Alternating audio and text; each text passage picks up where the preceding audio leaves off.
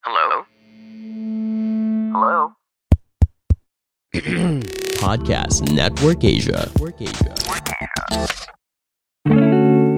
Hello, good evening, and welcome to another episode of Sabayan with Victor. And of course, ang guest natin ngayon ay third episode na with the Vic Heads. Ayan. So, sige, simulan muna natin. Parang ne- never pa kayo nag-guest lahat before, no? May nag-guest na ba dito? Parang wala pa, no? First time. Ako, ako, pang, pangalawa ko na. Ay, oo, si ano. Sige, introduce ulit tayo kung anong, kung sino tayo.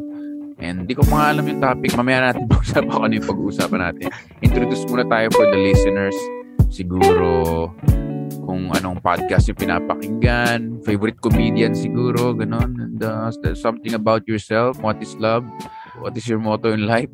Mga ganon. Sige, simula tayo kay Rex.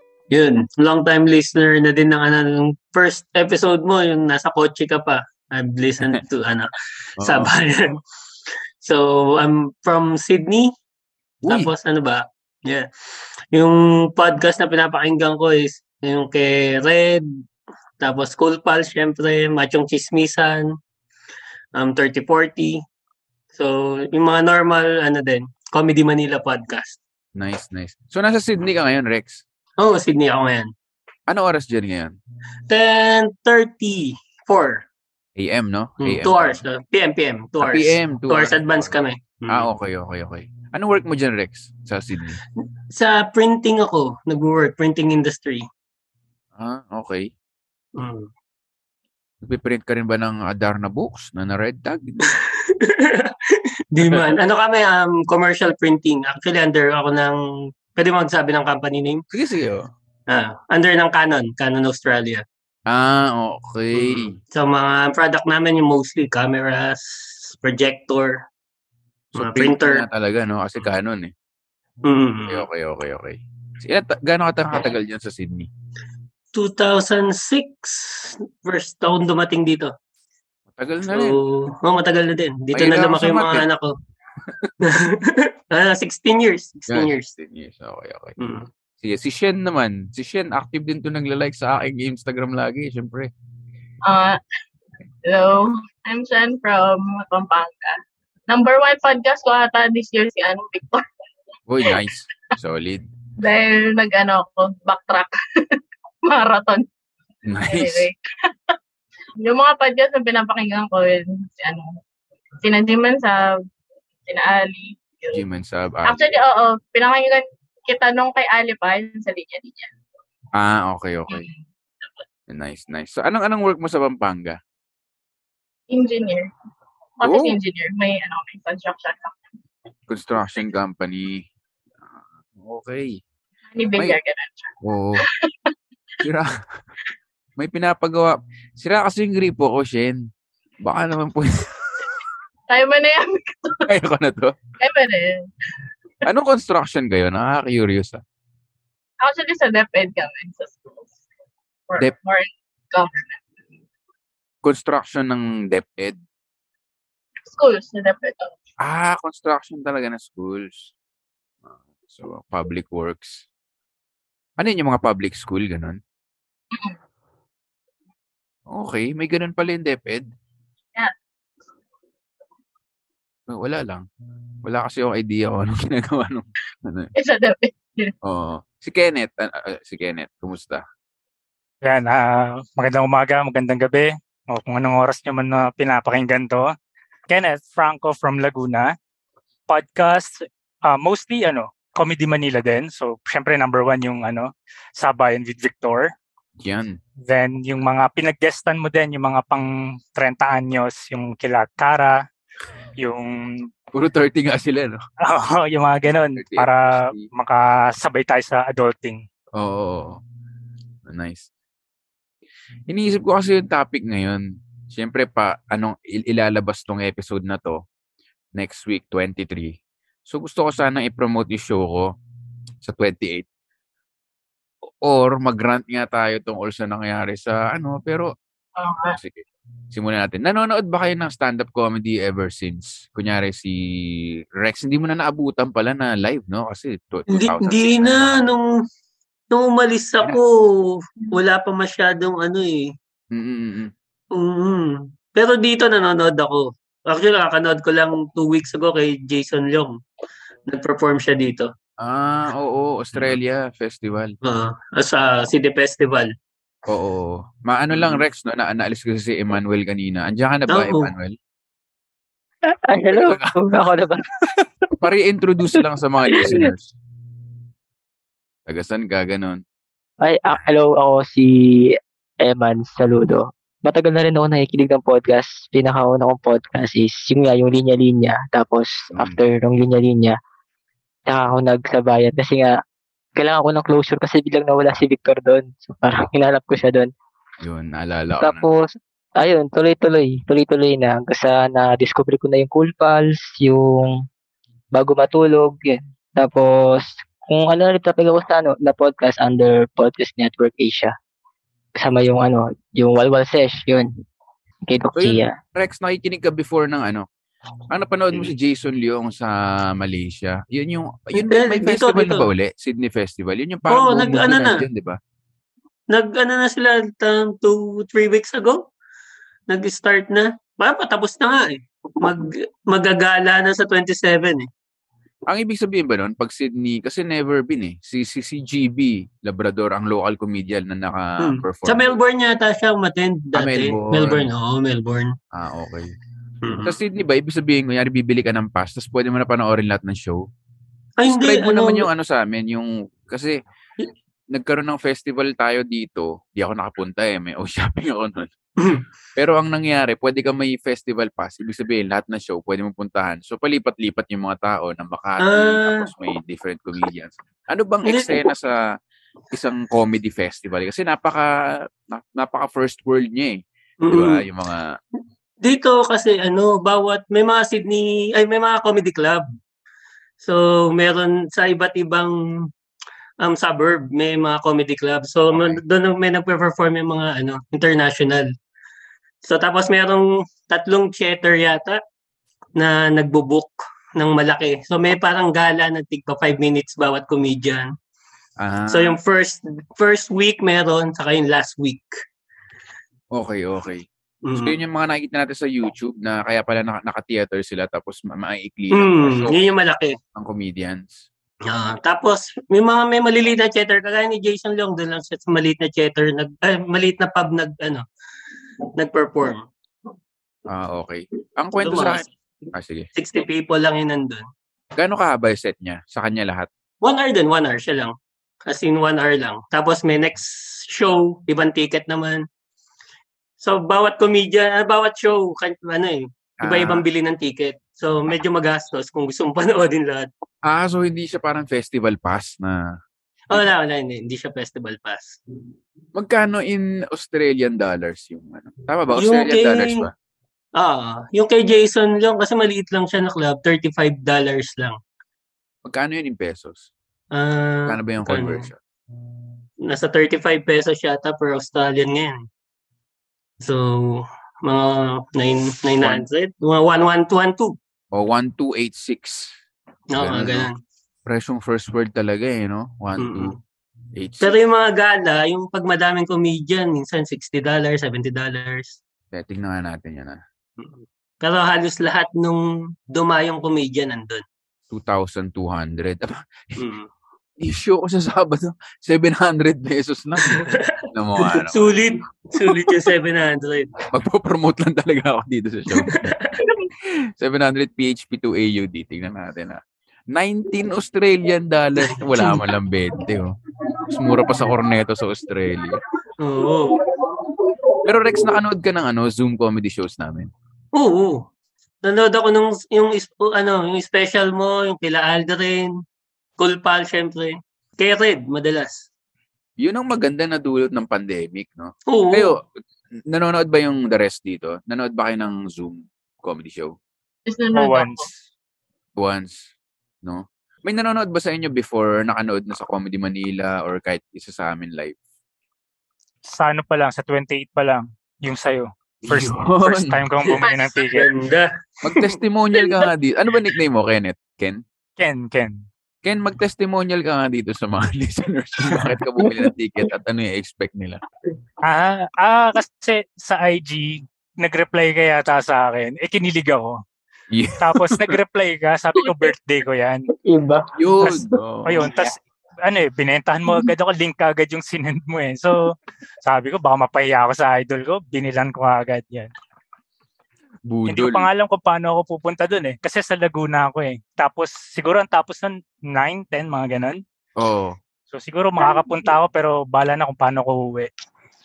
Alam mo, mga bayo ka. Mga bayo ka. Parang nung olden times. Okay. Kayo, Eman, tsaka Shen. Si Faisal, nandito na ata. Welcome, welcome. Ayun. Tsaka na ba? Sige, para introduce lang ulit sa listeners kung sino ka, anong work mo, ganun. Ayan. Yan, oo. Ah, kumusta kayo? Ako si Faisal from QC. Ano ba? Project manager sa architectural firm sa Makati. Yan. Yun, no? May architect, may construction, makakabuo tayo dito ng Ah, subdivision. May building. subdivision na dito. mm, So, yeah. So, yan. Faisal, welcome, no? Si, eh, nakanood ka na ba, ano? Na, na, hindi ko na, naka, nakalimutan ko na, natanong ko to eh. Nakanood ka na nun live or Zoom before ng stand-up? ah, live. Ang yung-search ko napanood na to yung nung May 7, Full Pulse. Yun. Mm. Andun din ako nun eh. Sobrang Oo, solid. nakita kita nun eh. Oo, sobrang solid nun. Oo, yung inabutan ka ng badge. Oo. Sa, ano, sa entrance. Yung naka-pink, ako yun. Ah, okay, okay. Oo. Oo, yun. Nice. Ikaw, Eman, tsaka Shen, nakanood na kayo live or sa Zoom na stand-up? Ako hindi pa, hindi ko pa natatry manood. Pero mas gusto ko kasi manood ng live sana. Kaso ano, medyo naging busy pa ako itong mga nakaraan. Kaya hindi ako nakabili ng ticket mo. Pasensya na. Mm. Pero naka, na-try ko ng ano, manood ng live. Pero hindi stand-up eh. Sa mga ano, sa around Timog. Yung mga Ayun. Tawag dito. Yung mga, Mga- zero, mga clowns? Oo, oh, yun. Yung sa may laugh line ata ako nakapanood dati. Kasama ko yung mga friends ko. Yun. Masaya naman, masaya. Okay, okay. Kumusta yung ano? Talagang nang uokray sila doon? Or, Oo, oo, kasi pagdating, pagpasok namin doon, tinanong kami kung ano, kung first timer. okay. Eh, kami, mga uto-uto kami, umuo kami. Tapos, k- kaya pala kami tinanong kasi i- ihaharap kami. Kami yung nasa pinakaharap ng stage. Tapos, kami yung uuokrayin, parang gano'n. Pero ano naman, bago naman sila mag-start, pag may disclaimer naman sila na joke time lang, kumbaga, nandito kayo para tumawa. So, Oo, ayun. Naalala ko lang, ano eh, parang, kasi ang that night, ang, ano nila, ang pinaka-guest, yung pinaka-main event nila is, ano, si Ethel that night. Settle mo ba? Tapos, Oo. oo, oh, wala, wala. Tapos, parang, is, is, pinakit ako ng stage doon, naalala ko eh. Tapos parang, ano, nag-contest kami, kaming lima, limang, kumuha ng limang audience, kasama ako. Tapos parang nagpa-contest lang. Ayun, parang sa, sabog, sabog lang, nakaka, sa ano lang, game lang. Parang, parang Mr. Poby na, na, na game. Then, Oo. na, ano, nag, nag-talent ako doon, parang, wala, medyo nakainom na rin ako eh, kaya, okay lang. Oo. Nakalimutan ko na rin. Okay, nice. Na naalala ko may mga ganyan.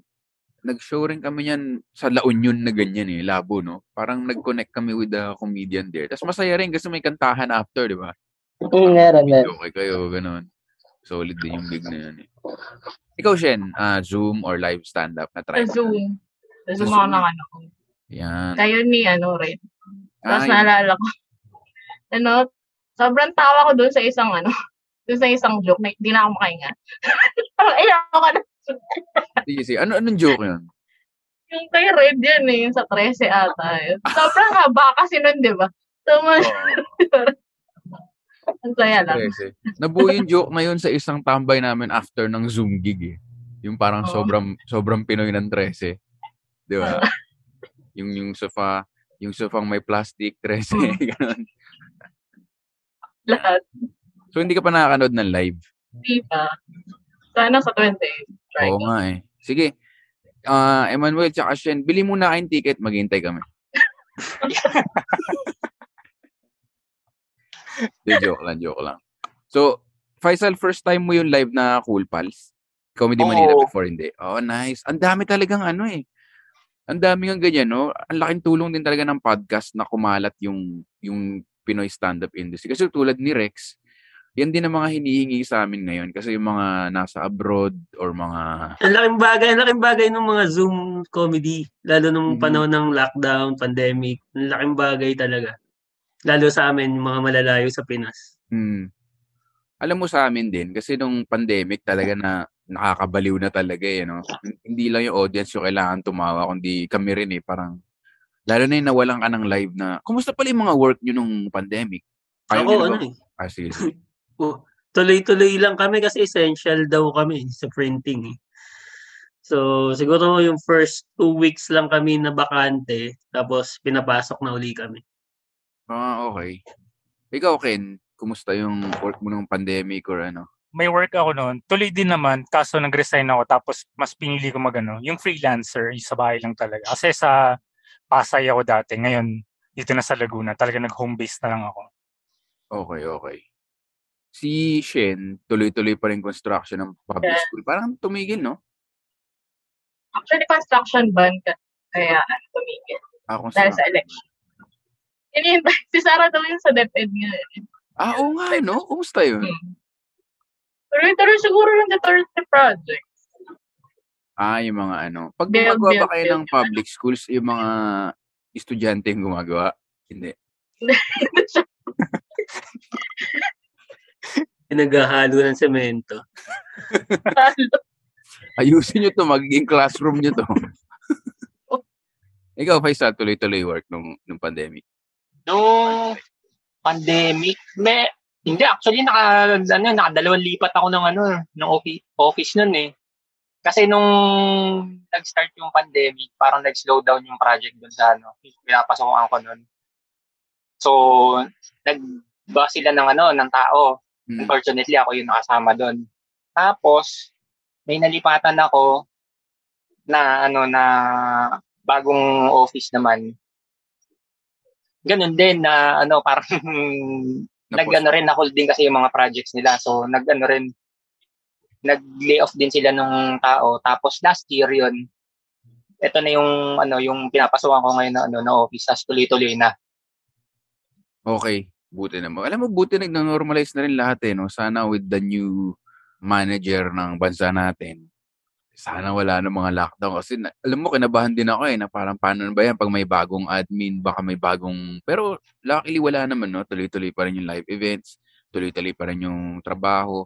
Nag-back to office na ba kayo, Faisal tsaka Shen? O ano pa rin? Oh, dito sa ano, yung sa pinapasukan ko ngayon, back office kami. Okay, okay. Ikaw, Shen, ano na kayo? Siyempre, nag-work sila sa ano, construction site. Required eh. Okay. Yeah. Ano naman na reaction nung si Sarah yung na-dep? Sino ba yung last na deped? Hindi nga natin alam eh. No? Yung matanda, di ba? Si Briones. Hindi Sorry. talaga na. Pero na alam mo Ah, Sino ba yung previous na deped? Current na Nakikita ko sa news eh. Sino ba yung Shen? Okay ba siya? Yung matanda? Okay naman. Ito si Rex. Porque nasa Sydney. Walang takot eh. Pero kamusta Shen yung ano, yung rea- may reaction ba kayo no na parang ito yung bagong DepEd chief, ito yung outgoing. Kumusta yung Actually, pag business na ganyan, kung sino yung maluklok, wala ka ng choice, yun na yun. So, yun. okay, okay. Pero sa akin, personally, syempre, ayoko, ayoko kay Duterte. Ah, okay, okay. Pwede naman magsabi nun, Eh. ano, kahit, kahit mga employee, basta, eh, oo. Okay.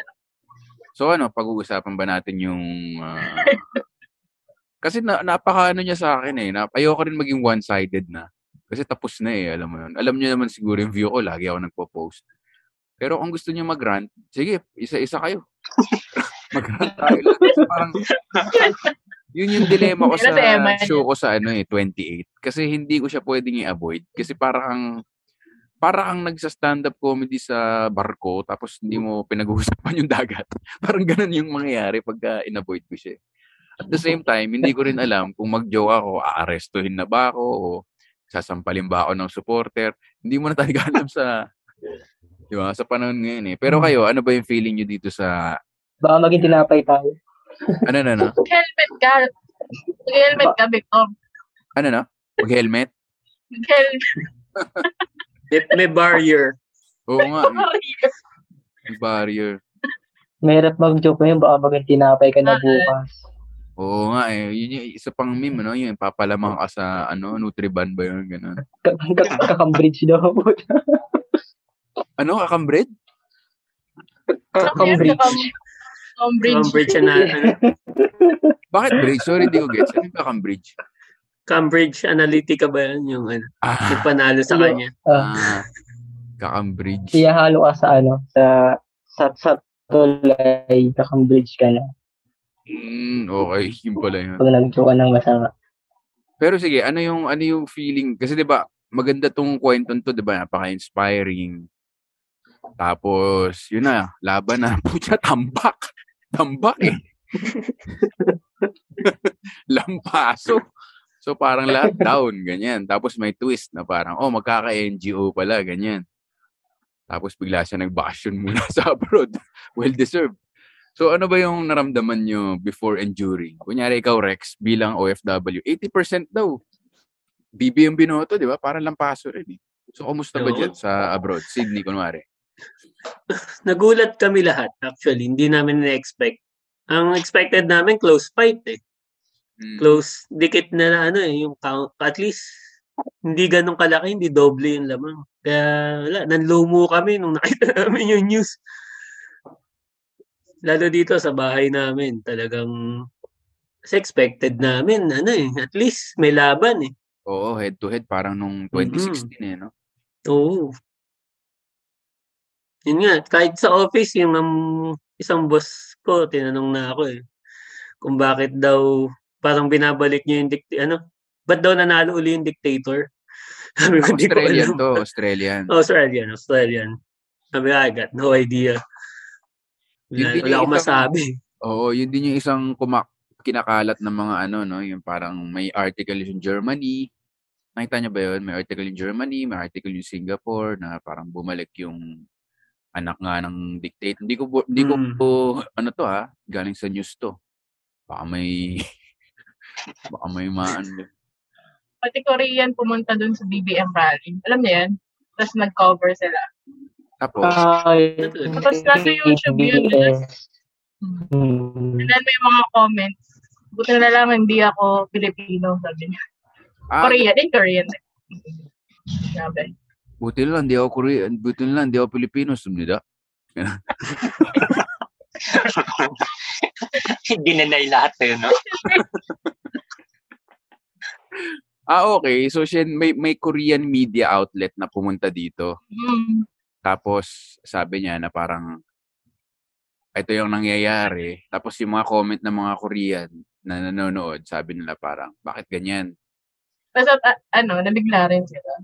Okay. Pero kayo, per- ikaw personally, ano yung naramdaman mo during election, after election, tsaka ngayon? During election, medyo, ano, after nung nagkasaw ng vote, nagka-anxiety attack ako actually. Sobrang sakit ng. Tas, Ewan ko, yun, sobrang ano, bigat lang. Tapos yun nga, tapos yung mga um, results. Mga two days ata yun. sobrang sakit. Hindi ko. Anyway. Tapos yun, recovering pa rin. Yan. Tapos, syempre yung mga ano, mga mga kaibigan na supporters, gano'n, kapakampings, nag-uusap-usap kami to, yun, kung para mag, um, support each other. Tapos yun, nung nag, um, yung sa Ateneo, Oo. nung nag-speech si VP Lenny, Oo. kasi yun, parang nawala na, parang nawala na rin siya. Nawala, nawala na yung sakit kasi nakita ko na sobrang strong niya eh. Bakit ako iiyak? Kasi nga, siya nga, hindi nga umiyak eh, nasa US na siya na ma-apply siya ngayon. Sorry. Okay, nagpamlansya na ako. Nag-online sa oh, nag-plancha, nag-online selling. Huwag na ako umiyak. Okay, okay. Kasi hanggang ngayon, parte ako ng Lenny Kiko group chat sa Telegram. Hanggang ngayon, active pa rin. Tsaka parang hindi pa rin matanggap. Ganun eh. Ik- Ikaw, Kenneth, kumusta ba yung ano? Ah, during, malinaw ba yung mic ko? Kasi mahaba-haba ito eh. Ah, during, yun, punong-puno ako ng pag-asa para sa bansa natin. Gigil na gigil ako bumoto kahit matagal yung pila. Tapos nung kinagabihan, ayun, medyo masakit talaga kasi ala lahat naman tayo eh. Hindi tayo bumoto para sa sarili natin eh. For example, sa akin, sa mga magsasaka, sa mga mangingisda, kasi sila yung yung trabaho nila, sila yung kumbaga nagbibigay ng pagkain sa ating hapag.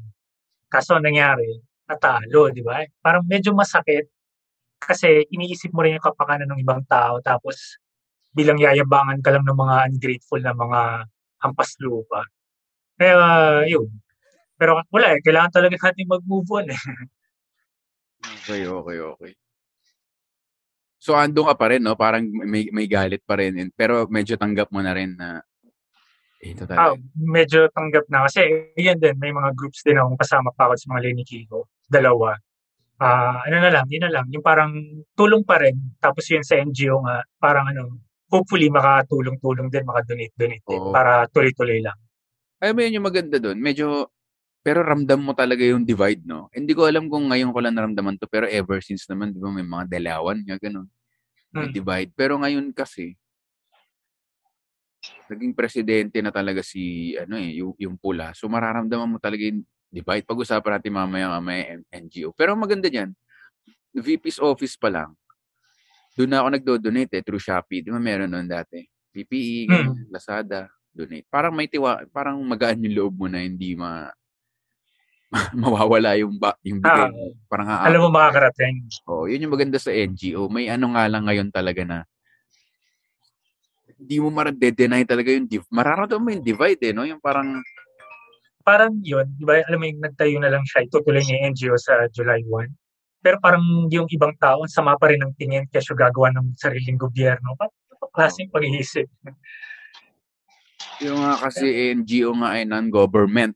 Di ba yun? NGO. So, New government. pag-gets yung gagawa ng sariling government. Eh, yung NGO nga, non-government. Di ba? Alam nila new government. Iba lang yung Oo. Ikaw, Fa- Faisal, kumusta? Pi? Oh, okay lang dito kung wala kayong pake ha. I mean, hindi naman kayo required na maki-sympathize or ano eh. Gusto, nakaka-curious lang ako, kumusta na ba? Like, yung, siyempre, nung, ano, nung election day, di ba? Parang, ganado ka eh. Parang hindi mo pa nakikita yung result eh. So, nung gabi, nung nagkaroon ng, ano, nung una nag-release nung early returns, kalahati ka agad yung, ano, doble ka agad yung lamang, di ba? So, Parang 400, 700, no? Parang, oh, 900. Oo, ano nangyari? 400, 900. 400, 900. Oo. Hmm, paisip ka na kagad, ano nangyari? Tapos, siyempre, sobrang init nung ano nung election, parang lahat ng tao nakatutok, 'di ba? Parang polarizing eh. So parang mag-iisip ka anong nangyari ba't ganun? Oo. Baka ano, baka naluto ganyan no ano or may untoward na ano. Kasi 'di ba na, nababalita yung mga ano, yung mga vote counting machine sira. Oo, oo, oo, yun. ano, parang ano ba yan, parang nagadayaan ba ganyan. Pero syempre, eh, binibilang naman na ano, ah, parang wala namang makita na ano, sobrang may irregularities pero hindi siguro hindi na ganun na makaka-affect dun sa ano total na bilang ng ano ng votes. So eh na yung ang tagal ng week na to eh no ano, 'di ba? Simula ano, parang ang haba ng parang yung buong week na yun, yun yung buong May. Tapos may panibagong May na naman nga. after eh. na ito. Ano. Ngayon, so, ngayon na ano, sayang, di ba? Parang, siyempre, hindi nanalo yung ano, yung, yung binoto ko. Pero wala tayong magawa. Yun na yung ano eh, na ano eh, na Oo. resulta eh.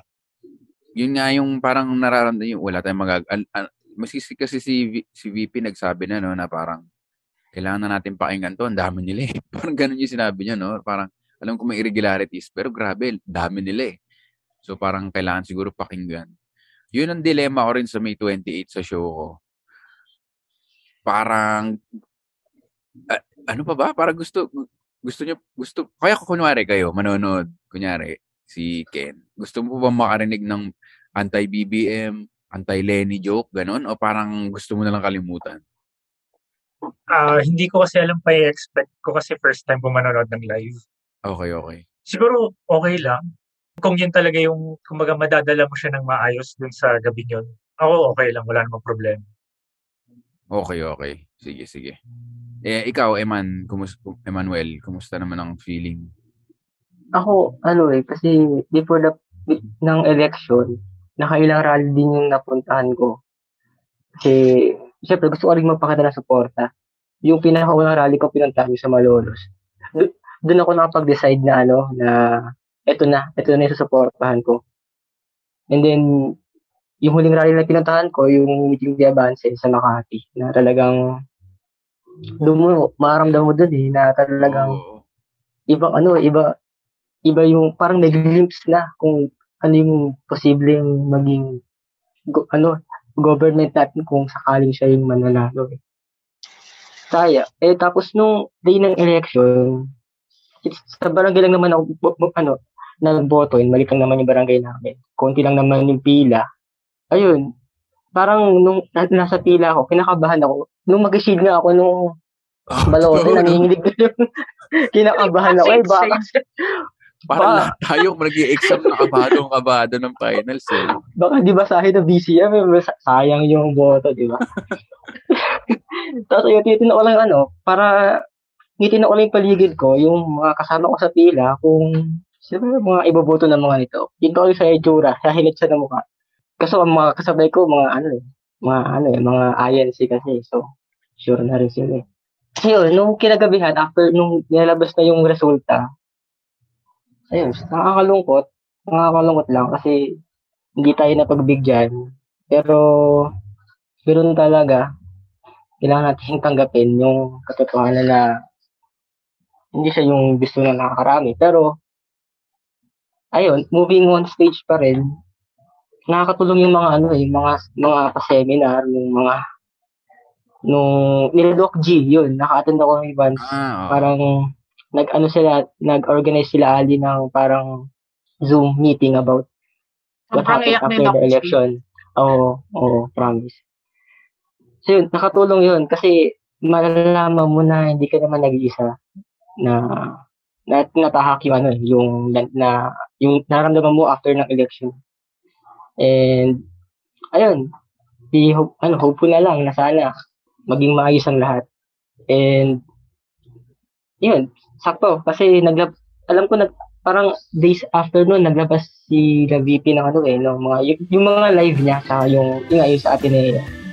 Yun, nakaka-upbeat siya yung spirit at least may parang may closure kasi nakikita mo na sila na, na masaya eh, na okay na sila eh. Bakit ikaw hindi pa? So, ayun. Moving on pa rin. Ito, interesting ano. Naniniwala ba kayo na may mga kupal din nakakambing? na, alam mo yun, ito kasi iniisip ko eh, parang nung kinukwento ko nga sa girlfriend ko kanina, parang yung comedian mind ko talaga contrarian. Na parang kung ano yung nakikita ko majority, doon ako kumukontra.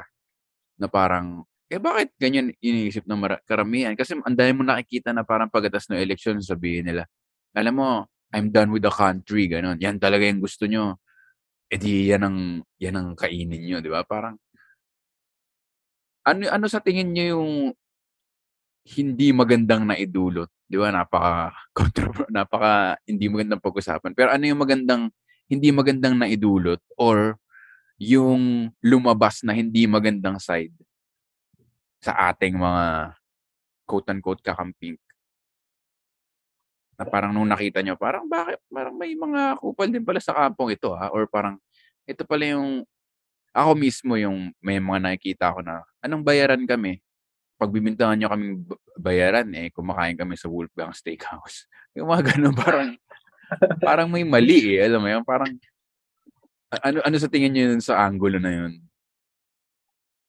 Kahit sino. Doon nagsimula yata yung ano eh, no? yung yung class difference talaga pinapakita ng iba eh. No? Oo. Yung mahirap kayo, kami may kaya, taga Ateneo kami, di ba? Mm. Yung mga ganun. Kaya hindi Is hindi may Victor si Ann nag-ano.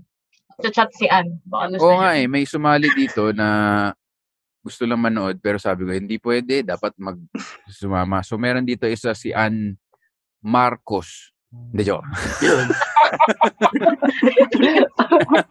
Po ko, Marcos. Hello po ko, lady po Si ako. De la Cruz. Asset ba yan? Hindi Asset. pala eh. Huwag no? po kayo mag-alala.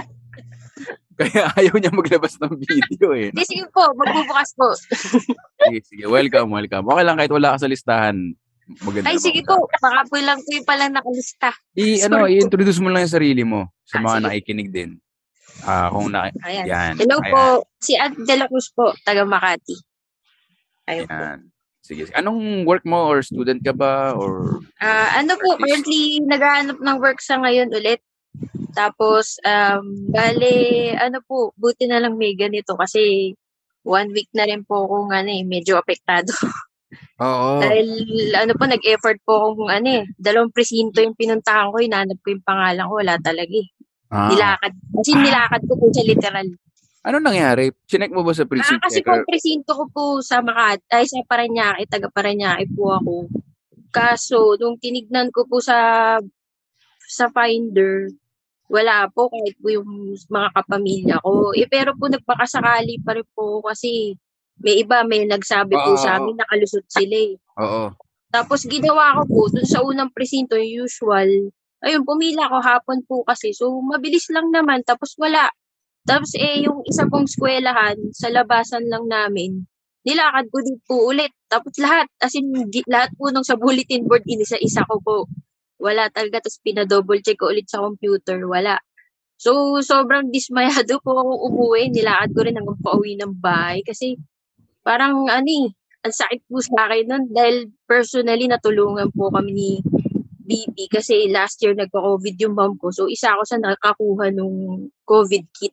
Ah, So, ang laking bagay po sa akin nun. Kaya parang, ano yun? Bigla ka Marami. naging inactive sa Comelec website o ano na ano nang ano nangyari? ano po, ano po sir? Bakit nawala ka sa rehistro ng mga botante? Ano po kasi, ang last po kami pumoto nung 2016. Eh, tingin ko po baka, sabi po ng isang kaibigan ko, baka po dahil hindi na-miss, alam ko po isa lang po na-miss namin nun eh.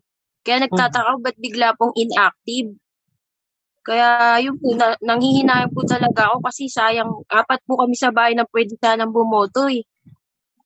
Kaya yun po, ang sakit, ang sakit po lang, tapos ganyan pa po yung outcome ng nangyayari. Parang ang, ang mali po talaga. Ang Ang sakit. hirap, no? Dapat dapat madali na lalo na pag mag-return voting ka. Sana madali lang yung proseso, no? Sayang nga yung mga ganun. Alam mo, apat lang lamang eh. Kaya tayo natalo. Ganyan rin ako, friend. Ikaw yung kulang eh. Ganyan rin ako, friend. Wala siya sa listahan. Anyway, O tapos, parang ano. Wala umiyak na tapos- lang siya. hindi niya Umiyak na-check. na lang siya. O naging inactive Pina-check din ko siya. Hindi inactive alam po, pero hindi niya daw na ano, process or something. Pero alam niya nandun siya. Bakit kaya nangyayari yung ganun, no? Pag na-miss mo ng two elections, parang inactive ka na yata eh. Parang ganun. Automatic inactive yata, di ba? Pag two elections na. Oo. Pero sige, Ann, ano yung sinasabi mo? May sinabi ka dito sa chat box na eh, ano yung nakita nating underbelly nitong um, move- movement na to? Or ano? Opo. Ah, tingin ko po kasi meron din pong factor na nagkakaroon din po nung parang fanaticism na syempre po, hindi ko naman po nilalat, may mga ilan nga na syempre masyado ka nagiging fan ng kandidato, di ba?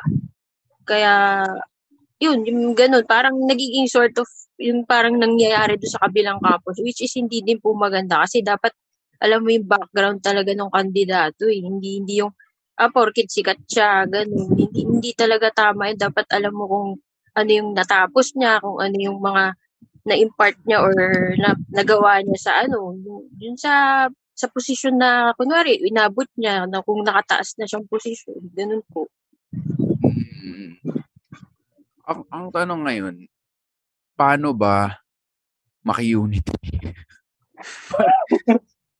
Naisip tayo ba ano. Naisip niyo ba rin ba yan? Naisip niyo rin ba yan? Na parang, paano ba gawin yun? An ano yung, Pwede na mag-red. Ang ganda. o oh, di ba? Pa- paano ba, paano ba gawin? Magre-red na si Red. Magre-red. Pwede ka na mag-peace sign sa camera. O ang ibig sabihin ba nun, bawal ka ng... Ano sa tingin yung ibig sabihin nun? Pag sinasabi nila na move on and maki-unity. Kasi baka may... Hindi ko alam eh. Ano ano sa tingin Di, di ba dapat ano lang, support Mhm. support yung gagawin niyang maganda kung meron man. Pero siyempre babantayan pa din yung mga maling gagawin. Mhm. Oo, Siguro yun. yun din yung ano, may bibigay kong unity. Kumbaga, mag-ano tayo. Kumbaga, palakpakan natin yung mga tamang gagawin niya. Pero at the same time, dapat di tayo maging bulag sa mga maling posibleng gawin niya. Kasi syempre, tayo yung nag-hire sa, sila yung nag-hire sa kanya eh. O sige, tayo yung nag-hire sa kanya eh. So, kumbaga tayo yung boss eh. Dapat, sitahin natin siya if ever may gagawing masama. O di maganda. Pero matotroll ka nun eh. No? Parang yun nga yung mahirap nun. Na parang pagbawal magbatikos ng kahit anong kampo. Di ba? Parang matotroll ka agad eh. Ma- Mara-red tag. Mare-red tag, gano'n. Hindi ko inaano yung sagot ah, pero iniisip ko talaga kung, kunyari, NGO na to, divisive ba siya o good? Para magiging ano, siyang i- pugad ng mga, ano ba yun, Mm. yung para mga elitista pa rin or ano? Yung sinasabi na na holier than thou, better than better than you, parang magiging ganito ba siya o genuinely makakatulong? Ano sa tingin nyo? Ito talaga mga tanong tinatanong ko talaga sa sarili ko kasi nakita ko talaga yung ano eh, yung mga sabihin nila, eh, bumoboto ako dahil hindi para sa akin. Ito, common pa to eh, yung hindi para sa akin. Kasi okay naman ako, may trabaho. Bumoboto ako para sa mahihirap, ganyan. Tapos nung hindi nanalo yung kandidato niya, ang bilis niyang bumaliktad na parang bahala kayo maghirap. Parang, ano ba yung, ano ba yung true intentions mo in the first place, di ba? Nakaka, ano lang. siguro kasi ano, nasa anger stage pa siya ng, di ba, ng, kumbaga, kasi ako, nung ano eh, nung lumabas na yung ano, yung partial results, parang, hindi nyo naramdaman ko eh. Parang, hmm, bahala na kayo dyan kasi, ay, hindi nyo binoto eh, hindi nyo yung pinili nyo. Pero, after naman, kina, parang kinabukasan, after ko mag-isip-isip, parang, slowly, nat natatanggap ko na parang mali yung una ko statement. Kumbaga parang sa tingin ko, parang dumadan pa lang siya sa ano, sa, ano, steps of, ano yun? Seven steps ba yun? O, Seven Steps of Grief, yung tweet, nakita Oo. niyo yung meme na yun, yung tweets. Mm. Ano, oh, yun. Baka yung mga tao na siguro na yun, nasa anger pa lang sila. Kumbaga, steps yun eh. Yun yung sa tingin ko kaya may mga bumabaliktad sa ngayon. Pero, eventually, matatanggap din yun. And, sana. Oo. Ang hirap ng dilema, no? Kasi parang makikita mo yung ginagawa, yung hindi na makita yung website ng history. Diba? Ganun. Kasi Rinetag nga si Adarna Books para sa mga EDSA EDSA books. Parang, ako yung nararamdaman ko ngayon talaga parang helplessness. Tsaka parang, alam mo yung may, may, may tune out na lang ako na ano.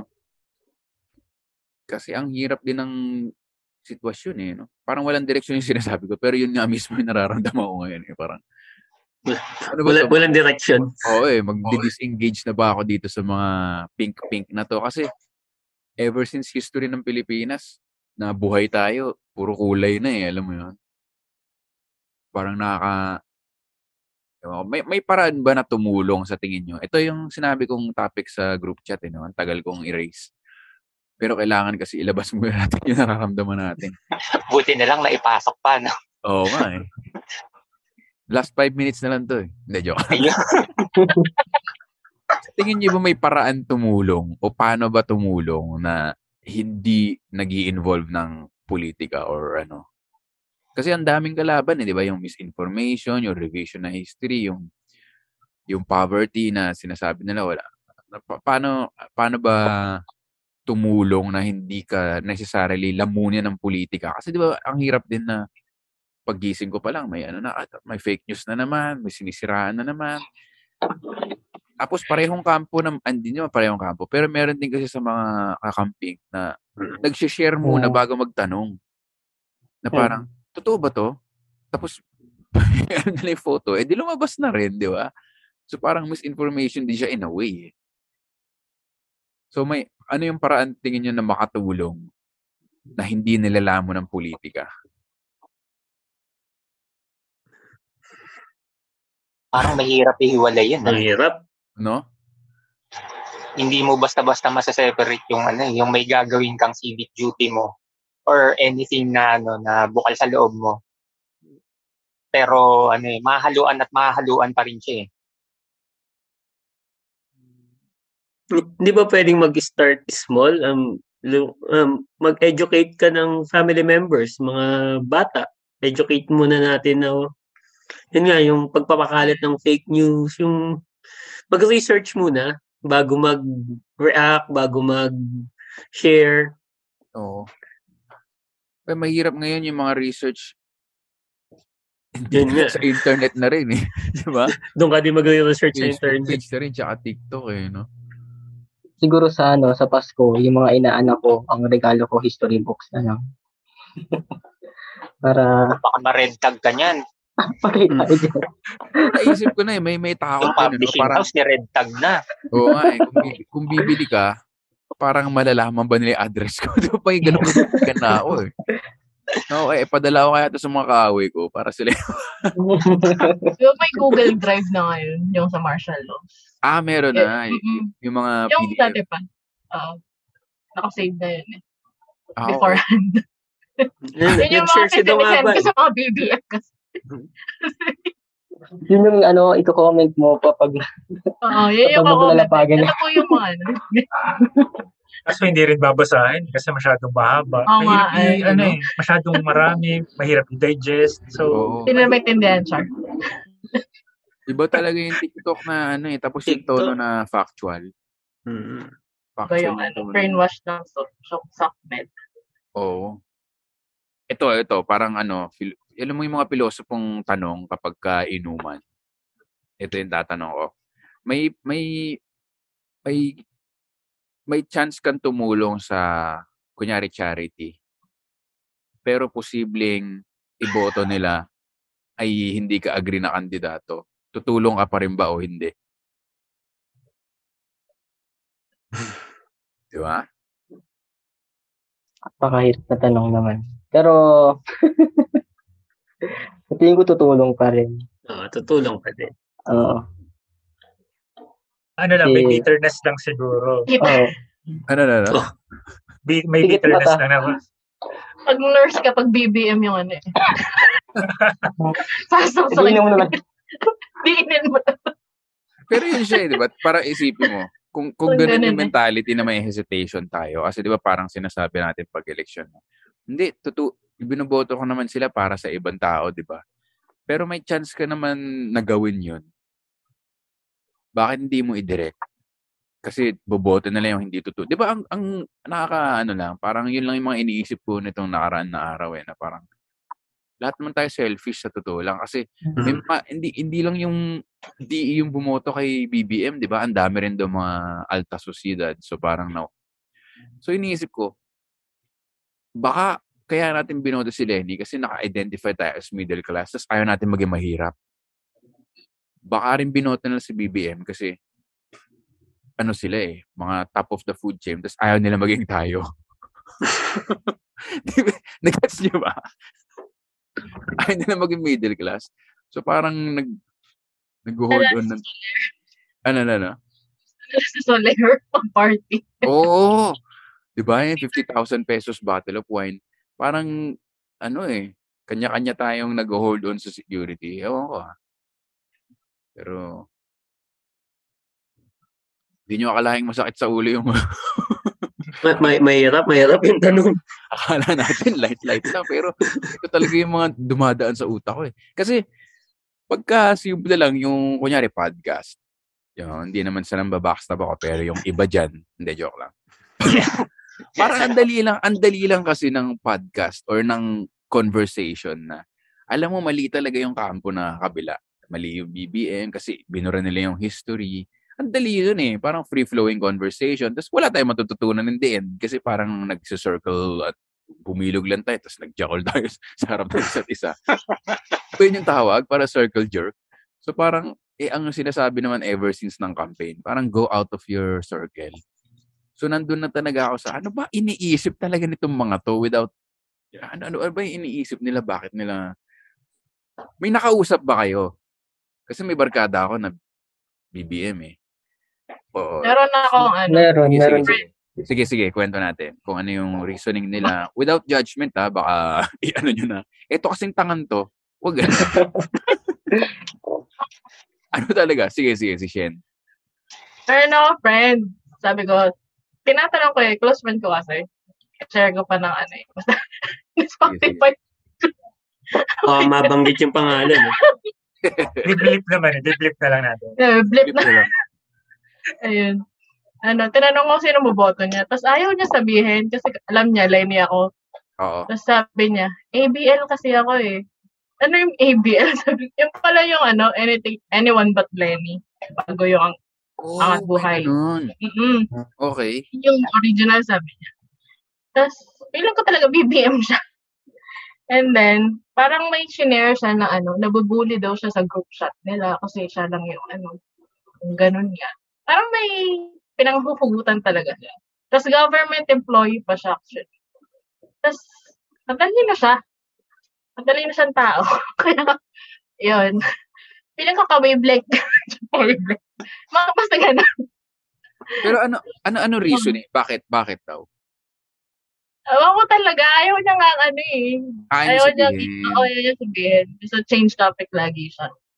Pero Pero, alam mo, may, Yun nga yung... sa government siguro. Yun nga yung, And yun, yun isa, yung yung, isang negative. Ay, sorry, sorry. Yun yung parang medyo negative eh. Kasi, pag tinatanong natin, ang aim natin is to convert agad eh, di ba? Mm. So parang, okay, paano ka ba i-refute to argument na to? Paano ka ba... So, magigets mo rin na parang, bakit ko ba sasabihin eh, magko-convertal lang? Alam mo yun, parang nag-usap ka ng dalawang relihiyon na alam mong missionary pareho. So, parang hindi rin natin naririnig talaga kasi iniisip mo agad eh. Bakit? Parang meron ka agad thesis statement na para tayo nasa debate. Hmm. Hindi tuloy natin nalaman kasi binubuli siya sa group chat. Di ba? Ikaw, E- E- Emmanuel, ano yung experience mo? Sa akin kasi kamag-anak. Okay, okay. Bali, medyo ano na to, medyo, medyo petty kasi dumating kami sa punto na ano, nagpapatugtog sila ng malakas sa stereo na chant ni ano, chant ni BBM. Tapos, yung kapatid ko kasi palaban, nagpa- nagpapatugtog siya ng ano, ng rosas. Kasi sabi sila, may one time na umuwi ako, ano ako nangyayari? Ba't ang ingay? Tapos parang sabi sila kapatugtog. Tapos, Lahat sila Dalawa. talo eh, no? Wala nakatulog. dalawa sila eh, yung kamag-anak ko na yun. Yung isa, nasa ibang bansa, OFW siya. Tinanong ko siya, bakit, bakit ka ako? Bakit siya ang boboto mo? Ang sabi niya lang niya sa akin, kasi maganda daw yung buhay nila nung panahon ni nung tatay ni ano Okay, ni okay, okay. yung una ng rason. Sabi ko, kasi patay na po yun, hindi na po siya tumatakbo, bakit pa po yung iboboto natin? Pag sabi naman niya, hinilita niya ako ng ano, na noon daw kasi panahon ni ni Marcos, yun nga, maganda yung buhay nila, tapos yung pagpasok doon ni Cory, bigla daw pumasok yung contractualization, ganyan-ganyan, na kaya bilang nawala ng trabaho yung tatay niya. Kaya sabi ko sa kanya, hindi, kasi ang contractualization, ang nagpatupad ng tao, si Marcos. Siya, siya yung nag na, siya yung pumirma nun, kaya nagkaroon ng ganun. Tapos ayaw niya tanggapin yung, yung ganong reasoning. Parang, parang na sinasabi niya about kung saan saan niya dinadala yung usapan na parang ang dating sa akin parang nasa lang din kausapin kasi Oo. ala eh, sa- sarado na siya eh. Ano eh, parang parang nakapagod ka. Ako yung nauubos, parang gano'n. Oo. Tapos may isa pa akong kinausap. Ito ano naman to, ah, nung nag-review ako dati for boards, sila yung kasama ko kasi sa church, yun. Tinanong ko siya bakit si BBM yung, yung iboboto niya. Sabi niya sa akin, ano daw, Kasi nga, yun nga, yung mga Nutriban, yung mga nangyari dati, kumbaga ang basihan na lahat dati, hindi yung ngayon. Oo. Tapos, ang sabi ko, eh paano yung mga, yung mga di nila mabayaran taxes? Ano baka, baka ako yung mga, yung mga kaso ni, ng nanay niya, baka kapag yan nanalo ako, mga, ma, ba- malaki yung chance na baka ma- mawala na. Baka ma- maparol, di ba? Mga parang ganun. So, sabi sa akin, hindi, pag naupo na yan, hindi nila nakakalimutan yan, babayaran nila yan. Parang ganun, parang matindi yung paninindigan niya dun sa, sa tao na yun. To the point na kahit suntok sa buwan na yung, yung sinasabi niya, yun pa rin siya. Oo. Parang ang, ang, ang, ang, ang na niya sa akin, para na siyang troll, parang gano'n. so, yun. Ikaw, Okay Ann, De La Cruz, baka may ma-contribute ka na nakausap mo. Ah, akin po ano, ah, isang close friend tsaka is, yung isang kamag-anak po. Bale, na-offend din po ako sa banat nila kasi yung sa friend ko, parang sabi ko, ewan ko siya lang nag-brought up kung, ay, sino ang boboto mo ganyan? Eh, ako hindi naman ako nagsasabi kung sino. Tapos po, ano, sabi niya, eh, ako ano na lang, yung, yun nga, sila ano. Tapos sabi ko, parang tinatanong ko sa dahilan niya, wala naman siya masagot, bakit? Tapos yung sa kamag-anak naman po, di tinanong ako, sabi, sino sa inyo? Tinatanong ko sa side ng family, sino daw mga sa amin. Tapos sabi ko, wala pa, eh, wala pa kami desisyon eh. Tapos sabi niya, ay ako si ano na lang kasi gusto ko ng martial law. Tapos na-offend ako, sabi ko, ba't mo gusto yung martial law? Sabi ko, hindi mo ba alam kung ano nangyari doon? Tapos sabi niya, tapos wala siyang masagot. Tapos sabi ko, ay, hindi mo ba alam yung nangyari? Maraming pinatay na wala, ganyan. Tapos, parang natatawa pa siya sa akin na ano, sabi niya, oh, gutom lang yan. Eh, hindi naman ako nakikipagtalo. Parang, in-explain ko lang sa kanya na ganun yung nangyari. Yun lang. Kaya parang simula nun, hindi ko na sila pinansin. Kasi parang ang sakit sa akin na hindi nyo alam kung ano yung nangyari nun. Mm. Yun lang. Parang nagigil ako. Yun lang po. Thank you. Alam mo, open talaga ang makarinig ng ano, kunyari yung endo, eh, hindi naman pala totoo. Yung mga, may mga ganun, kasi imposible nga naman na in 20 years, puro ka demonyo parang, parang ganun kasi yung sinasabi nila, di ba? Puro ka demonyo. Baka naman may, pero wala pa ako naririnig, so, fa, alam mo yon mahirap din talaga eh. Pero marami daw silang gold kasi. 3 million tons. Nasaan? May mga nakinabang naman sa, may nakausap ako nakinabang sa housing nung panahon ni Senior. Okay, okay. Mm, Mga so, project na mura. ah, yung, yung Bliss, di ba? Yung mga Bliss. yung So, Biblis, sila ba yan? ah, sa ano sila? Sa Manila. Ah, okay. okay. Expected na BBM sila. Kasi nga, nakinabang yung family nila. Nagkaroon sila ng bahay. Okay, okay. Y- y- Mm. yung mga ganun, kasi pag ganun, medyo maiid. Kasi, Oo, ma- naiintindihan mo eh. oo, maintindihan mo eh. So parang dun ka na nasa point na, na parang conversation na. Mm. Hindi katulad nung kay Ann na parang gutom lang yan. Parang curious na. eh, alam mo yun, yung hinuhukay mo eh. Parang ba, bakit ba talaga? Pero yung mga ganun, yung UP Bliss or siyempre Mm. yung mga nakinabang yung business, magigets mo eh. Ah. Tapos ano pa ba yung mga reasoning na ano, yung mga big businessmen, hindi ko rin alam eh. Eh. Basta may in-explain sa, pero yung mga ano kasi na pag manalo, bibigyan ng 1 million daw, tapos naniniwala talaga sila, or may gold talaga, yun yung ma- gusto ko lang i-shift yung sino ba yung bumoto dito because of 1 million. misinformation daw, allegedly, no? Para hindi tayo man, allegedly misinformation, hindi, misinformation talaga. misinformation pala talaga. Versus yung mga ganon, yung mga nakinabang talaga na, feeling ko out there din sila eh, na may sense, ah, alam mo yun, yun lang yung gusto mo ma- ma- marinig na Yung ano, regionalism din. Mahirap. Kasi, mahirap mahirap umintindi rin eh, no? Lalo, nandun nga rin ako sa socio-economic class na yung joke ko na ano, Siyempre, Lenny boboto ako dahil tinista ako. Paano mo kay, paano ko may invite sa beach house? Di ba? hindi ka papansinin sa group chat. Ano, magsasummer ka sa Jed's Island Resort. Magka hindi si Lenny.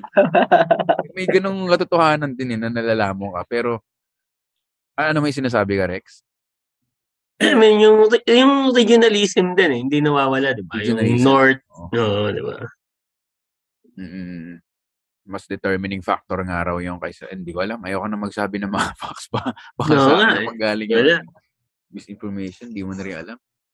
Naapektuhan ba yung work mo, kunyari, Faisal, sa projects, ganun, or kunyari, Paano? sa Kasi meron ako nakikita posts na ano, parang ito siya, kakamping siya, kumakain na siya mag-isa tuwing lunch. Nakita niyo ba? Y- yun ba yun? Hindi na siya pinapansin sa office. An experience ba? Totoo ba? Medyo intense talaga eh. Wala, hindi ko naman ano, na-encounter yung ganun, yung naging loner ka dahil dun sa ano. Oo. Wala namang ganun sa ano, sa, ah, sa office namin. Pero ito, ito pa yung parang nuance or komplikado na parang kunyari yung na, nag-guest ko si Lord De Vera, doon ko na ano kung gaano ka komplikado like yung Aquino kakampi pero yung Kuwangko kumapi sa Marcos tapos si Ramo eh, alam mo yun parang sila sila mismo or yung mga negosyante rin na malalaki di ba nakita natin yung picture na nagbubukas ng bote oh yan si ganyang company yan si ganyang company Hmm. eh alam ko mga dilawan yung iba dun eh so parang whiskey sila lumilipat-lipat so parang ang doon talaga ako nagde-detach na ako na parang kami lang naman mga middle class yata tsaka mahirap yung nag-aaway-away dito para sa taas. Masaya lang sila lahat nagwa-wine. Naisip nyo na ba yun ever since? So, ano, naisip nyo na ba yun ever during ele- Na-realize nyo rin ba yun na parang Parang iniwan ng ano, ano, iniwan kayo ng yung may mga malalaking business. Didikit lang sila kung kanino mananalo. eh. Laging sa panalo sila eh. Miski mga ano, 'di ba, may may inalis sa senatorial slate dahil binoto, inendorse yung kabila. Parang so may Oo.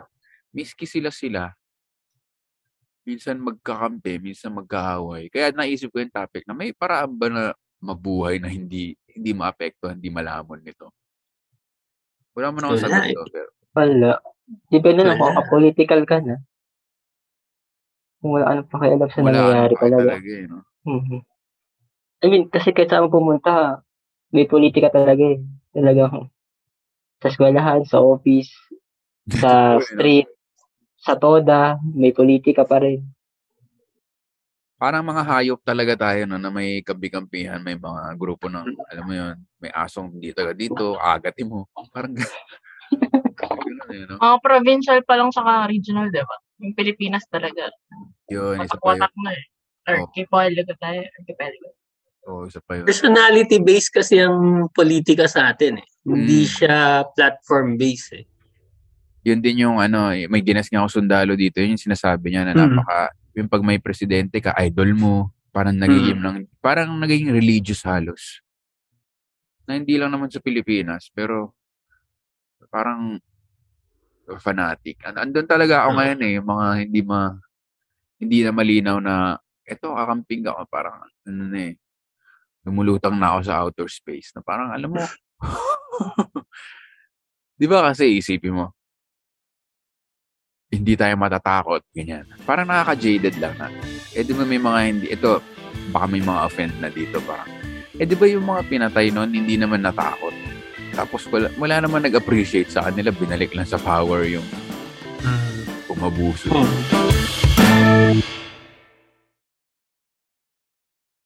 Kasi ang, Mabilis bang mabilis bang makalimot ang Pilipino? Mabilis magpatawad? Oo. Sila, ano, hindi ko alam kung Identity crisis yung Pilipinas. identity crisis nga. Pag, pag hindi nila kakilala yung namatay, wala silang pakialam. Ganun naman, di ba? Oo. Pero hindi ko alam kung fake news to, pero sinabi ni Lee Kuan Yew yung sa Singapore, parang soft forgiving culture daw yung Pilipino. So, ganon. Ganito kas, alam mo, guilty rin yung mga kakamping dyan, ha? Kasi, di ba, karamihan naman ng kakamping anti-DDS. Di ba? Lahat tayo nun talagang fanatic against DDS. Tapos pagkausap mo na yung circle mo, at least si Duterte. Ganun tayo kaka makakalimutin na miss kahit yung mga kakampings. Sinasabi niya makakalimutin yung Pilipinas tapos dahil mas ayaw mo si BBM, sasabihin mo, at least si Digong may, plat- may platform. At least siya. Parang miski tayo nakakalimot. So, sino tayo para mag, mag-blame ng iba? Mm. Wala eh. Ano talaga, no? Electoral reform siguro, magpapabago. Parang ganun nakalalim, no? Na parang deserve ba natin ang presidente in the first place? O, di ba? Parang nandun na yung usapan. Eh, lagi namang mananalo yung mga artista, kunwari, di ba? Hmm. Parang kung artista ka, Sino masyadong ano, masyadong ah, attached sa emotions. Oh, yun nga. Oo. Masyado tayong maawain ganun. ano ba yun? Masyadong passionate actually. passionate.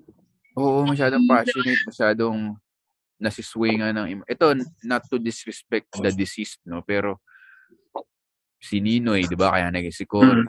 Mga ganon. Si Cory, no? Naging si Ah, Ninoy. And of course, si Ma'am VP rin, nung may may bearing din yun, di ba? Ano na, widow. Mm. Parang ganun yung mga Pilipino, napaka-emotional eh.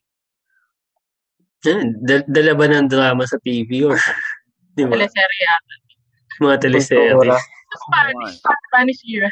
Spanish era. Pero, oo.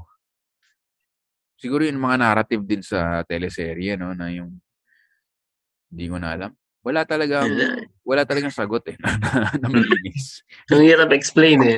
Oo. Yun talaga yung nararamdaman ko these past few days na, kasi yung iba, ano pa rin eh. Parang klaro pa rin sa kanila eh, na ito dapat yung nanalo. Pero nandun na ako sa, ito, ito magandang tanong na naman. Kung nanalo si Lenny, malilinis niya ba yung Pilipinas within six years? Hmm. Hindi na din kasi hindi hindi kanya ang Congress sa Senate eh. Di ba? Parang, So kulang pa din eh. ang hirap. Ganun yung Senate slate mo. Puro opposition. Won- wonderful to na. May action star group yata. Hindi sila magpelikula, Char. Abangan nyo na yung debate ni Bato sa ni Robin. Medyo intention. Pag, Ano? Oo, ano? Kamunan. Pero, Ayaw. yun yung guilty rin, di ba? Parang liwanag sa dilim. May may part din sa akin na buti rin hindi siya nahirapan. Kasi ang, ang hirap din ma-disillusion, eh, di ba? Kasi hopeful tayo ngayon, kumbaga nandun tayo sa what if. Pero pag naluklok nga siya, tapos ang daming opposition, parang baka ma-disillusion ka rin eh, no? Tapos Mm. wala namang magbabago ng isip. Mag, itutroll ka pa rin ng mga sabi sa inyo eh. Tapos ikaw naman, Mm. may explain mo rin na, hindi kasi hindi niya hawak yung ganyan. eh." Diba? And again, yung gantong usapan na ako, kasi pre-elections, dun sa machong chismisan, medyo malinaw pa eh, na may sides. Mm. Ako, hindi ko sila mag Pero ngayon, nandun na ako sa ano talaga eh. Di ba nga yung meme, how to be a cow in Australia? sila. Parang, ang hirap mag-detach, pero makakita ka ng news na ganun, na nabura na yung history. Parang mal- lalamunin ka uli. Ang hirap eh. No? Hindi, hindi pa nakaupo yan, di ba? Hindi pa nagsisimula. Oo eh. Ako, nalulungkot lang ako doon sa ano. eh. Parang, di ba tapos na yung election? Pero, di pa rin sila tapos kay ano, kay BP sa, sa mga issue na binabato nila. Parang, tuloy-tuloy pa rin sila hanggang ngayon. Wala lang, parang, tapos na eh. Bakit Oo. kailangan? Hmm. Sa mga bashing. Oo. May, may, may iba kaya ang narrative pag biglang ipa-impeach ni Sara si Yun. Bongbong at si Sara ang pumalit? Kung madiki si Bongbong, sino yung ano? Papalit ka na. mm Di ba, bag before yata ng taking, yung second place, parang gano'n, di ba? Pero pag Ah, nakapag-vote taking na, yung vice na ang papalit. Eh, di ba? Parang hindi mo rin alam kung talaga magkakampis. Yun yung sinasabi natin na Exciting part lahat ba? sa taas. At that's the exciting part. Oo eh, kasi galit, galit si ganyan, galit siya sa anak niya. Di ba? Ito, galit kay ganyan. Pero, in, Natin teleserye ito eh. oo eh, na parang hindi mo na alam yung, ano ba talaga? Ah, yung parang parang na- magtotoklawan eh. Oo, magkakampi ba sila? Mag, Sa magkaiba yata sila ng in-endorse na Senate, di ba? Meron silang difference sa Senate choices. Oo. So yun ang naiisip ko na kung kung ganun sila ka-fluid sa sila mismo. Parang sa NBA yan eh. 'Di ba? Parang solid solid ano ka. Hindi hindi ko fina-follow NBA eh, pero kanyari solid hit ka. Na namulat ka na pinapanood mo yung hit tapos lumipat si LeBron. Okay, hindi pala solid hit si LeBron. Di ba parang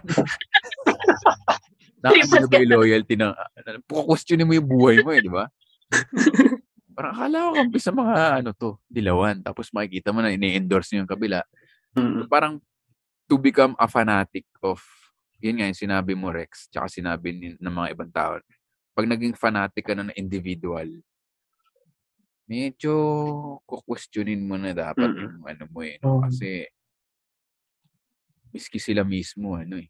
May, may kanya-kanyang ano, di ba? Lahat, lahat may sariling interest eh. Oo. May kasabihan nga yan sa politika, di ba? There are no permanent friends, just permanent interests. Parang ganun na iniisip ko Mm. ngayon na parang, ang hirap din. Di ba kung nakikinig kayo sa bayan, bihira talaga ako magpolitika eh. Kasi, yun nga yung iniisip ko na parang, kung ano yung news ngayon, o ano yung belief mo, baka naman mag baka iba na yung teams nila bukas. Baka matrade si ganyan, madraft pick si ganyan. Mm. So, hirap ng may kinakapitan. Ano naman feeling mo, Faisal, dahil meron ka anak, nakita ko. Oo. Meron ka bang, Si- oo. Bawal na ba siya mag-TikTok? Ganun. Hindi naman. Hindi na may mga bata ngayon eh. Oo, di ba? Ano, anong, anong worry mo, Faisal, as a parent? Or meron ba? And syempre yung ano, yung misinformation, yung disinformation, ganyan, na ano, parang, especially yung sa mga ano, nag-aaral, di ba? Kung ano na yung tinuturo sa ano, Oo. parang, Ako. parang selective na ba yung ano, Oo. Kasi 'di ba ngayon ano yung curriculum ng ano sa K-12 parang yung yung Philippine history hindi na masyadong natatouch up. Mm. Kung- ano na lang yung ano na lang yung ituturo dun sa ano sa mga bata, 'di ba? Parang- pagdating sa history wala silang alam. Kung makukuha nilang lesson sa history galing sa TikTok, galing sa YouTube. Parang gaano ba ka-accurate 'yun? Yun talaga yung ano, no, wo- worrying. Lalo na kung impression. Kung kunyari bata pa, no? Di ba kayo nagda-doubt na sa history natin? Di ba sumagi sa isip niyo, tama ba yung history natutunan natin? O, kasi nga, naiiba eh. Ah, alam mo, naisip ko na yan. Kasi may mga binasa ako sa TikTok. Hindi, joke. Pero ang galing ng narrative nila kasi, di ba parang, Mm. huwag kayo maniwala sa mga libro kasi sulat niya ng oligarchs. Meron silang specific terms lang na paulit-ulit eh. Oligarchs, oligarchs, ol- parang gano'n eh, no? Kaya napaka-ano yun sa... Gawa-gawa ng Illuminati, ganun. Oo, oh, yan. Eh, ano yung laging sinasabi, history is written by the winners ba? Parang gano'n. Oo. Kaya ngayon eh, wala, wala, I mean, iniisip ko na rin yung mga ganun, yung mga Bliss Project, na parang, Mm. May bahid ng katotohanan din kasi yung pag inanda nila na puro negative lang, na parang 20 years, baka naman may na, ano, aside from CCP, may nakinabang na, ano, not to be converted, pero para maintindihan mo lang yung bakit, Mm. bakit ang lakas niya, or, ewan ko, malakas ba siya sa mga local government, nakikinabang ba, monetary, alam mo yung mga ganun. Mm. Ang naisip ko na lang na, kasi sa Germany, tinuturo nila yung World War II atrocities eh, sa history. Sa Japan daw hindi. So, nandun na ako sa thinking na, hindi naman tinuturo ng Japan na nag-World War II tila dati at may atrocities. Umunlad naman sila. Parang andun na ako sa pasokong ano. Ah, Parang hindi, hindi ko na alam.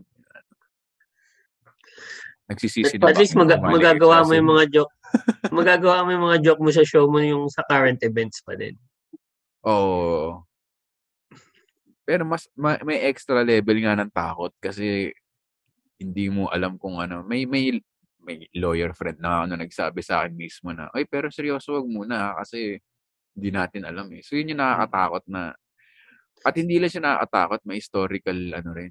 Pwede Yun pa yung- yan, may 28 yung ano mo. Hindi pa nakaluklok siya. Kailan ba yung ano? Hindi ko man lang alam. Kailan? July June 12 1 ba? June, June 30, di ba? June- June 30. June 30, Ayun, alam ko, June June 13. 30. Oo, alas 12. June 13. Yung kasi yung pina-aircon ni Erap yung Baraswain eh. Ayun, naalala ko eh. Diba? Pero yun nga yung know your history. Napaka, hindi mo rin siya pwedeng iwasan kasi nung may rumor pa lang na isasara yung ABS, may mga ayaw maniwala na imposible. Pero ako, Mm. ginawa na yan dati. Di ba ginawa na yan dati? So Mm. parang andun na ako na, hindi gagawin uli yan. Ayan. Kapuso ako ngayon. So yun yung sinasabi ko na hindi rin ako malinis na tao eh. Kasi parang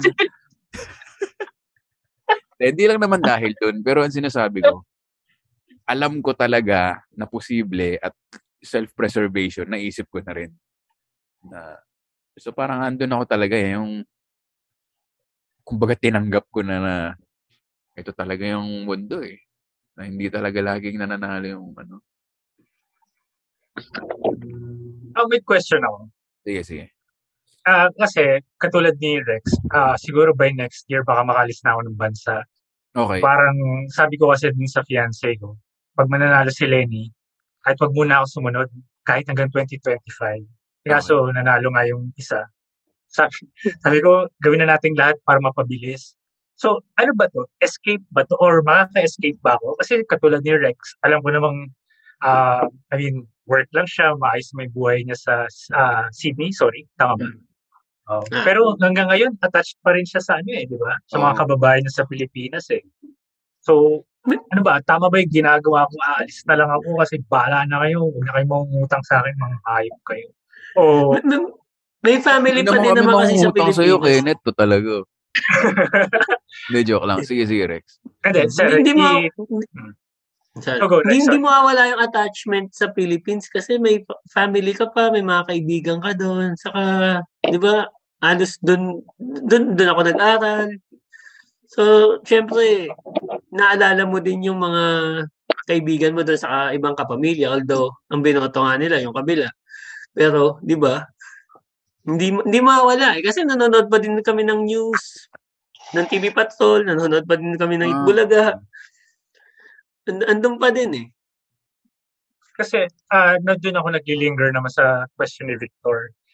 Ah, willing ka pa rin bang tumulong kung alam mong ah su- sumusuporta siya dun sa parang against dun sa pinaniniwalaan mo. Parang iniisip ko siya, ewan ko, makakatulog ako neto ngayon. So, kasi willing akong tumulong, di ba? In- inopen ko na sa July 1 yan, suporta tayo sa ano. Kasi alam nating may mararating yung tulong. Kaso hindi naman natin mapipili kung sino yung tutulungan. Oo. Di, Ikaw, di ba Emmanuel. parang namigay ka sa pulubi, nagpalimos ka, pero hindi mo naman alam na yung gagawin nung nilimusan mo eh. Pwede niya ipambili ng drugs, pambili ng pagkain. Parang ganun lang yun eh. Pero bukal sa loob mo yung pagbibigay. Sayang na siya sa rugby mamayang gabi. Mga Oo. ganun. Oo nga, ano. Yung mahirap. Yun din yung mga sinasabi na ano eh. Kaya naman ng billionaire solusyonan yung pagkain. Parang hindi mo rin alam eh. Kasi kung mapamudmud ka ng pera, ako, kunyari, bibili ako ng ice cream. Ubusin ko yung sa gabi. Alam mo yun? hindi naman siya parang, okay, para buo. Hindi ako ganun mag-isip eh. So, paano yung ibang tao, di ba? Kaya ang hirap din. Pero aalis ka na nga, ah, Kenneth, na, na finalize na. Hindi pa naman, pero mina, ah, ano, na, kumbaga, mas inaasikaso na namin at pinagtutuunan ng pansin. Dami nga nag-isip na, no? Dami nakikita sa social media. Ikaw, Emmanuel, Oo. anong masasabi mo so far? Sa ano? Ako ano, a week before election, naka, ano na eh, naka, nag-check ako ng DFA, but na lang may mga available ng ano, mahaba na yung, marami na silang date na binuksan para makapag, makapag, makapag-apply ka ng passport. So before, a week before ng election, nakapag, ano, agad ako ng appointment para makapag, ano na agad. Siguro, oh, naisip ko na rin na mga ibang bansa muna magtrabaho doon. Pero ano, hopeful pa rin ako syempre kasi sayang naman yung Pilipinas. Ano, kumbaga, isip na lang, bigyan ng chance. Pero nasa back of mind ko rin na ba't pa tayo, eh, back of mind ko rin na bakit pa natin, ba't pa natin kailangan sumugal? Kasi, pero meron na kasi yung mga tao na or mga kandidato na minapatunayan na ba't pa natin sila, kumbaga ba't hindi na sila yung bigyan natin ng chance Oo, oo, oo. Kumpara doon sa mga tao na kumbaga doon sa nanalo na may point ba? Gets ba? Parang Oo, ano? ko eh. Na parang politika talaga over public service ang nangyayari. Mm. kumbaga yung may, may mga kandidato na meron nang napatunayan, kaya niyang gawin sa Pilipinas. Pero ba't pinili pa rin natin yung tao na, ba't yung tao na pinili natin, papatunayan pa lang niya ngayon. Parang ganun. Parang ganun yung point. Yes, point. yes, yes, yes. So, parang bigyan natin ng chance. Eh, Uh, uh, may napatunayan na eh. Bakit tayo mag... Tapos sila, siya pa yung pinakamalakas, pinakamaapangyarihan. mm, Kasi ang na-realize ko rin na sa podcast episode ko rin, si Jen, yung taga-tagig, na yung mga Gen Z na hopeful sa gobyerno. Kunyari si Shen, kung isipin mo, government, gobyerno si Shen eh. Pero ang nakikita lang natin as gobyerno, yung mga ano, yung mga rockstar level na, senador, presidente. So, ang daming ang okay sa gobyerno na pag sinabi mong pabagsakin yung gobyerno, eh, kasama dyan yung mga si Shen, kasama dyan yung mga met, yung Metro 8, 90s pa yun eh. Pero parang ganun, di ba? Yung mga MMDA. teacher, MMDA. So, ganun kalaki yung gobyerno. Pero doon nga sa mga levels na pinakamapangyarihan, parang mahirap nang maglagay ng qualified o, o marami gawa sa resume, no? Kasi nagiging kaya rin magtataka kasi demokrasya eh. No? Si Shen na lang kaya mamili. Yun na lang kaya yung paglaban natin. Kung mag 1 hour 30 na tayo, medyo i-ano natin. May, ikaw, Shen, may gusto ka bang i-add as a government uh, work? Parang, kung Actually, hindi ka agree sa national government, kailangan ba hindi ka na parte ng sistema altogether or you do your best? Di ba, may ano rin na ganun eh. Kunyari, si Vico Soto. So, sikat siya as talagang pag-corrupt, bawal ka sa kanya, di ba?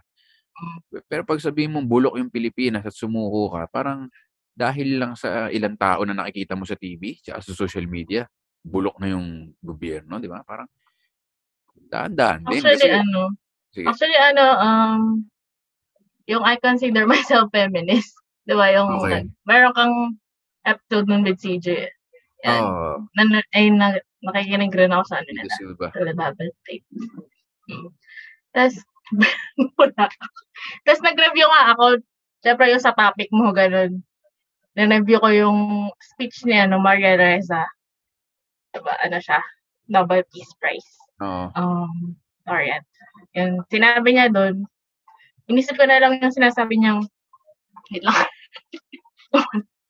Sige lang, sige And don't don't be afraid because if you don't use your rights, you will lose them. Yung sa election, yun na lang iniisip ko yung nakapag at least nakapagboto ako, nakapag ano tayo, tumindig tayo, Mm. kahit natalo ganun. Yun, yun din yung tendency ng mga ano, maganda yung sinabi mo na right mo yun eh, kaya rin. alam, Mm. Parang may pagka-privilege din na nakikita ko sa Instagram, sa echo chamber na mga camping na parang I give up, I parang yung point ay hindi naman ikaw yung importante. parang ganun na parang duty mo yan eh. Kailangan ka eh. So, Kasi mawawala yun eh. Yung Oo. democracy mawawala siya eh. Kung hindi hindi natin. porke nahassle ka at hindi mo na gusto yung ano, parang ay, ayaw mo na. Eh parang hindi naman tungkol sa to eh. May may may bigger ano. Tapos meron pa akong kwento na sorry kung maano. Pero 'di ba kasi sinasabi nila TikTok yung ano. eh, At a certain level wala naman silang choice kasi hindi naman sila mahiling magbasa, ganon, yun talaga nakikita nila. Tapos ang bilis nating sabihin na may choice sila. Bakit hindi sila bakit hindi sila mag-research ng libro kasi may choice sila, choice nila yon. Pero pag middle class or mayaman na, bigla na tayong walang choice. Napansin mo yun? Kasi may kausap ako na businessman. At that time, nag-agree ako, pero napaisip ako sa atin na meron nga lumapit sa amin na government na nagpagawa ng merchandise ng BBM. Eh wala naman kaming choice kasi gobyerno yun eh. So nga no. Pero kung isipin mo, meron naman silang choice eh. Di hindi sila, mababawasan sila ng negosyo. Maaring ipasara yung negosyo nila. Pero choice nila yun. Di ba? Pero pag kunyari mahirap, sabihin nila, bakit di kayo, choice nyo naman yun. Tapos pag mamayaman na, wala kaming choice. di ba? Wala kaming choice. Parang may double standards lang na ganun. Ikaw, Ann, meron ka bang, ah, ano, Ah, ngayon sa ngayon po kasi napapaisip pa rin ako kung anong mga susunod na mangyayari. Parang may mga worries po ako. Pero hopeful pa rin po kasi marami naman po tayo na ni nagbo-voice out eh. Mm. Talagang kailangan lang talaga. Ano kasi mahirap po kung mawawala yung demokrasya. Baka ultimo mga personal nating account. May masabi ka lang. Di ba? Yun Nakakatakot yun po yung ganun. Yun nga, yun nga. Yun lang po. Good luck na lang sa Pilipinas. Good luck sa ating lahat. Yun Oo. lang po. Thank you. Yun. Napakaganda ng intellectual wall. Intellectual wall. Masakit sa ulo eh, no? Kung gusto niyo mawala yung sakit sa ulo, manood kayo sa May 28. Tatawa lang tayong lahat. Live at last at Teatrino. Kung wala pa kayong ticket sa at Victoria Anastasio, nandun yung ticket link. Um, sana makanood kayo yung mga nandito sa podcast na to at ah, yung mga nakikinig. Napaka-importante rin talaga ng ah, comedy sa usapan. Tingnan nyo naman kung gaano kalakas ang influence ni Red Oliero at ah, ni Cool Pals. Yun nga lang, gaya ng sinabi ni Ann, nakakatakot talaga yung freedom. Yun ang, kumbaga, hindi na yun gray area kasi sariling buhay mo. yun. Parang apektado na eh. Good luck. Yun na lang. Napaka bittersweet na episode. Meron ba kayong last na gusto sabihin or shoutout bago tayo ah, magtapos sa ating pangatlong Big Kids episode? Sino? Oh. Muna, sige, magsa-shoutout ako. Sige, shoutout. Shoutout ako dun sa fiancé ko, si Bea. Kunin mo na ako, please. Sige. Ay, salamat. Para mamamatay ka na eh.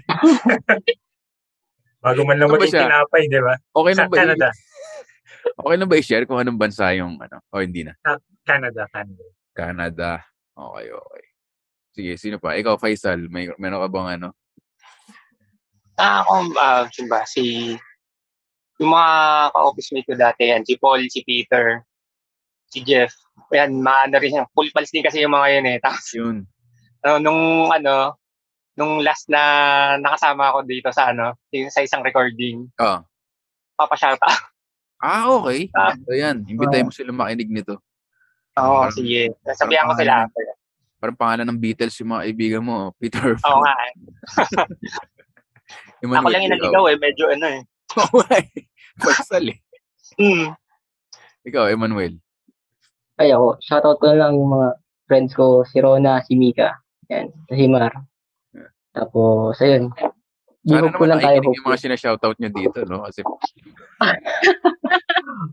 Papakinig ko sa kanila kasi pashat sila eh. yan. Ikaw, Shen, mga kadeped. Shoutout sa mga BBM supporters. Yun. Bakit? Yun. Natakot kayo na, wala na. Pero meron akong pinapanood sa sa girlfriend ko na ano. Hindi ko na sabihin yung pangalan. Parang ang bait, bait mabait talaga siyang tao. Na-meet ko na siya na ito naman, ito talaga yung proof na hindi lahat ng bumoto masamang tao eh. Kasi parang sumasayaw lang siya sa Instagram niya. Tawan-tawa lang ako na, tingnan mo to, paano ko i-hate to? Itong taong to. so, napaka gray area talaga. eh. Ikaw, ikaw, Rex. Yun. Ano lang, batiin ko lang yung misis ko kasi napupuyat sa paghihintay. Ah, yun. Sorry, sorry. Ano na dyan? Hindi, okay lang, okay lang. Daling araw na. Ah, 12 na. Ikaw, Ann, baka may shoutout ka ulit bago tayo mag- Ako po, ah, shoutout kay Christian, tapos po sa family ko, tapos sa Cool Pals and Friends po. Yun po. Yun. Madaming overlap dyan sa Cool Pals bago matulog. Yan. Yan ang mothership eh. Yung Cool Pals. Ang dami nila eh. O yung mga gustong sumali sa Vicads Telegram group o makasali sa next ah, podcast. Ganito lang, wala namang censorship dito or walang tama o mali. Wala nga kaming nasagot na tama ngayong gabi eh. Parang lalo lang kami hindi makakatulog eh. Mas marami pang tanong kaysa sagot.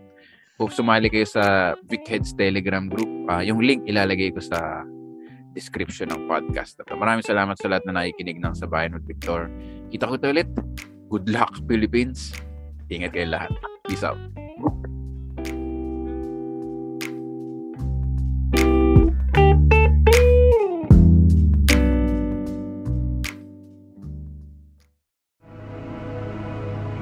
The views and opinions expressed by the podcast creators, hosts, and guests do not necessarily reflect the official policy and position of Podcast Network Asia, the hosts of the program, or other programs of the network. Any content provided by the people on the podcast are of their own opinion and are not intended to malign any religion, ethnic group, club, organization, company, individual, or anyone or anything.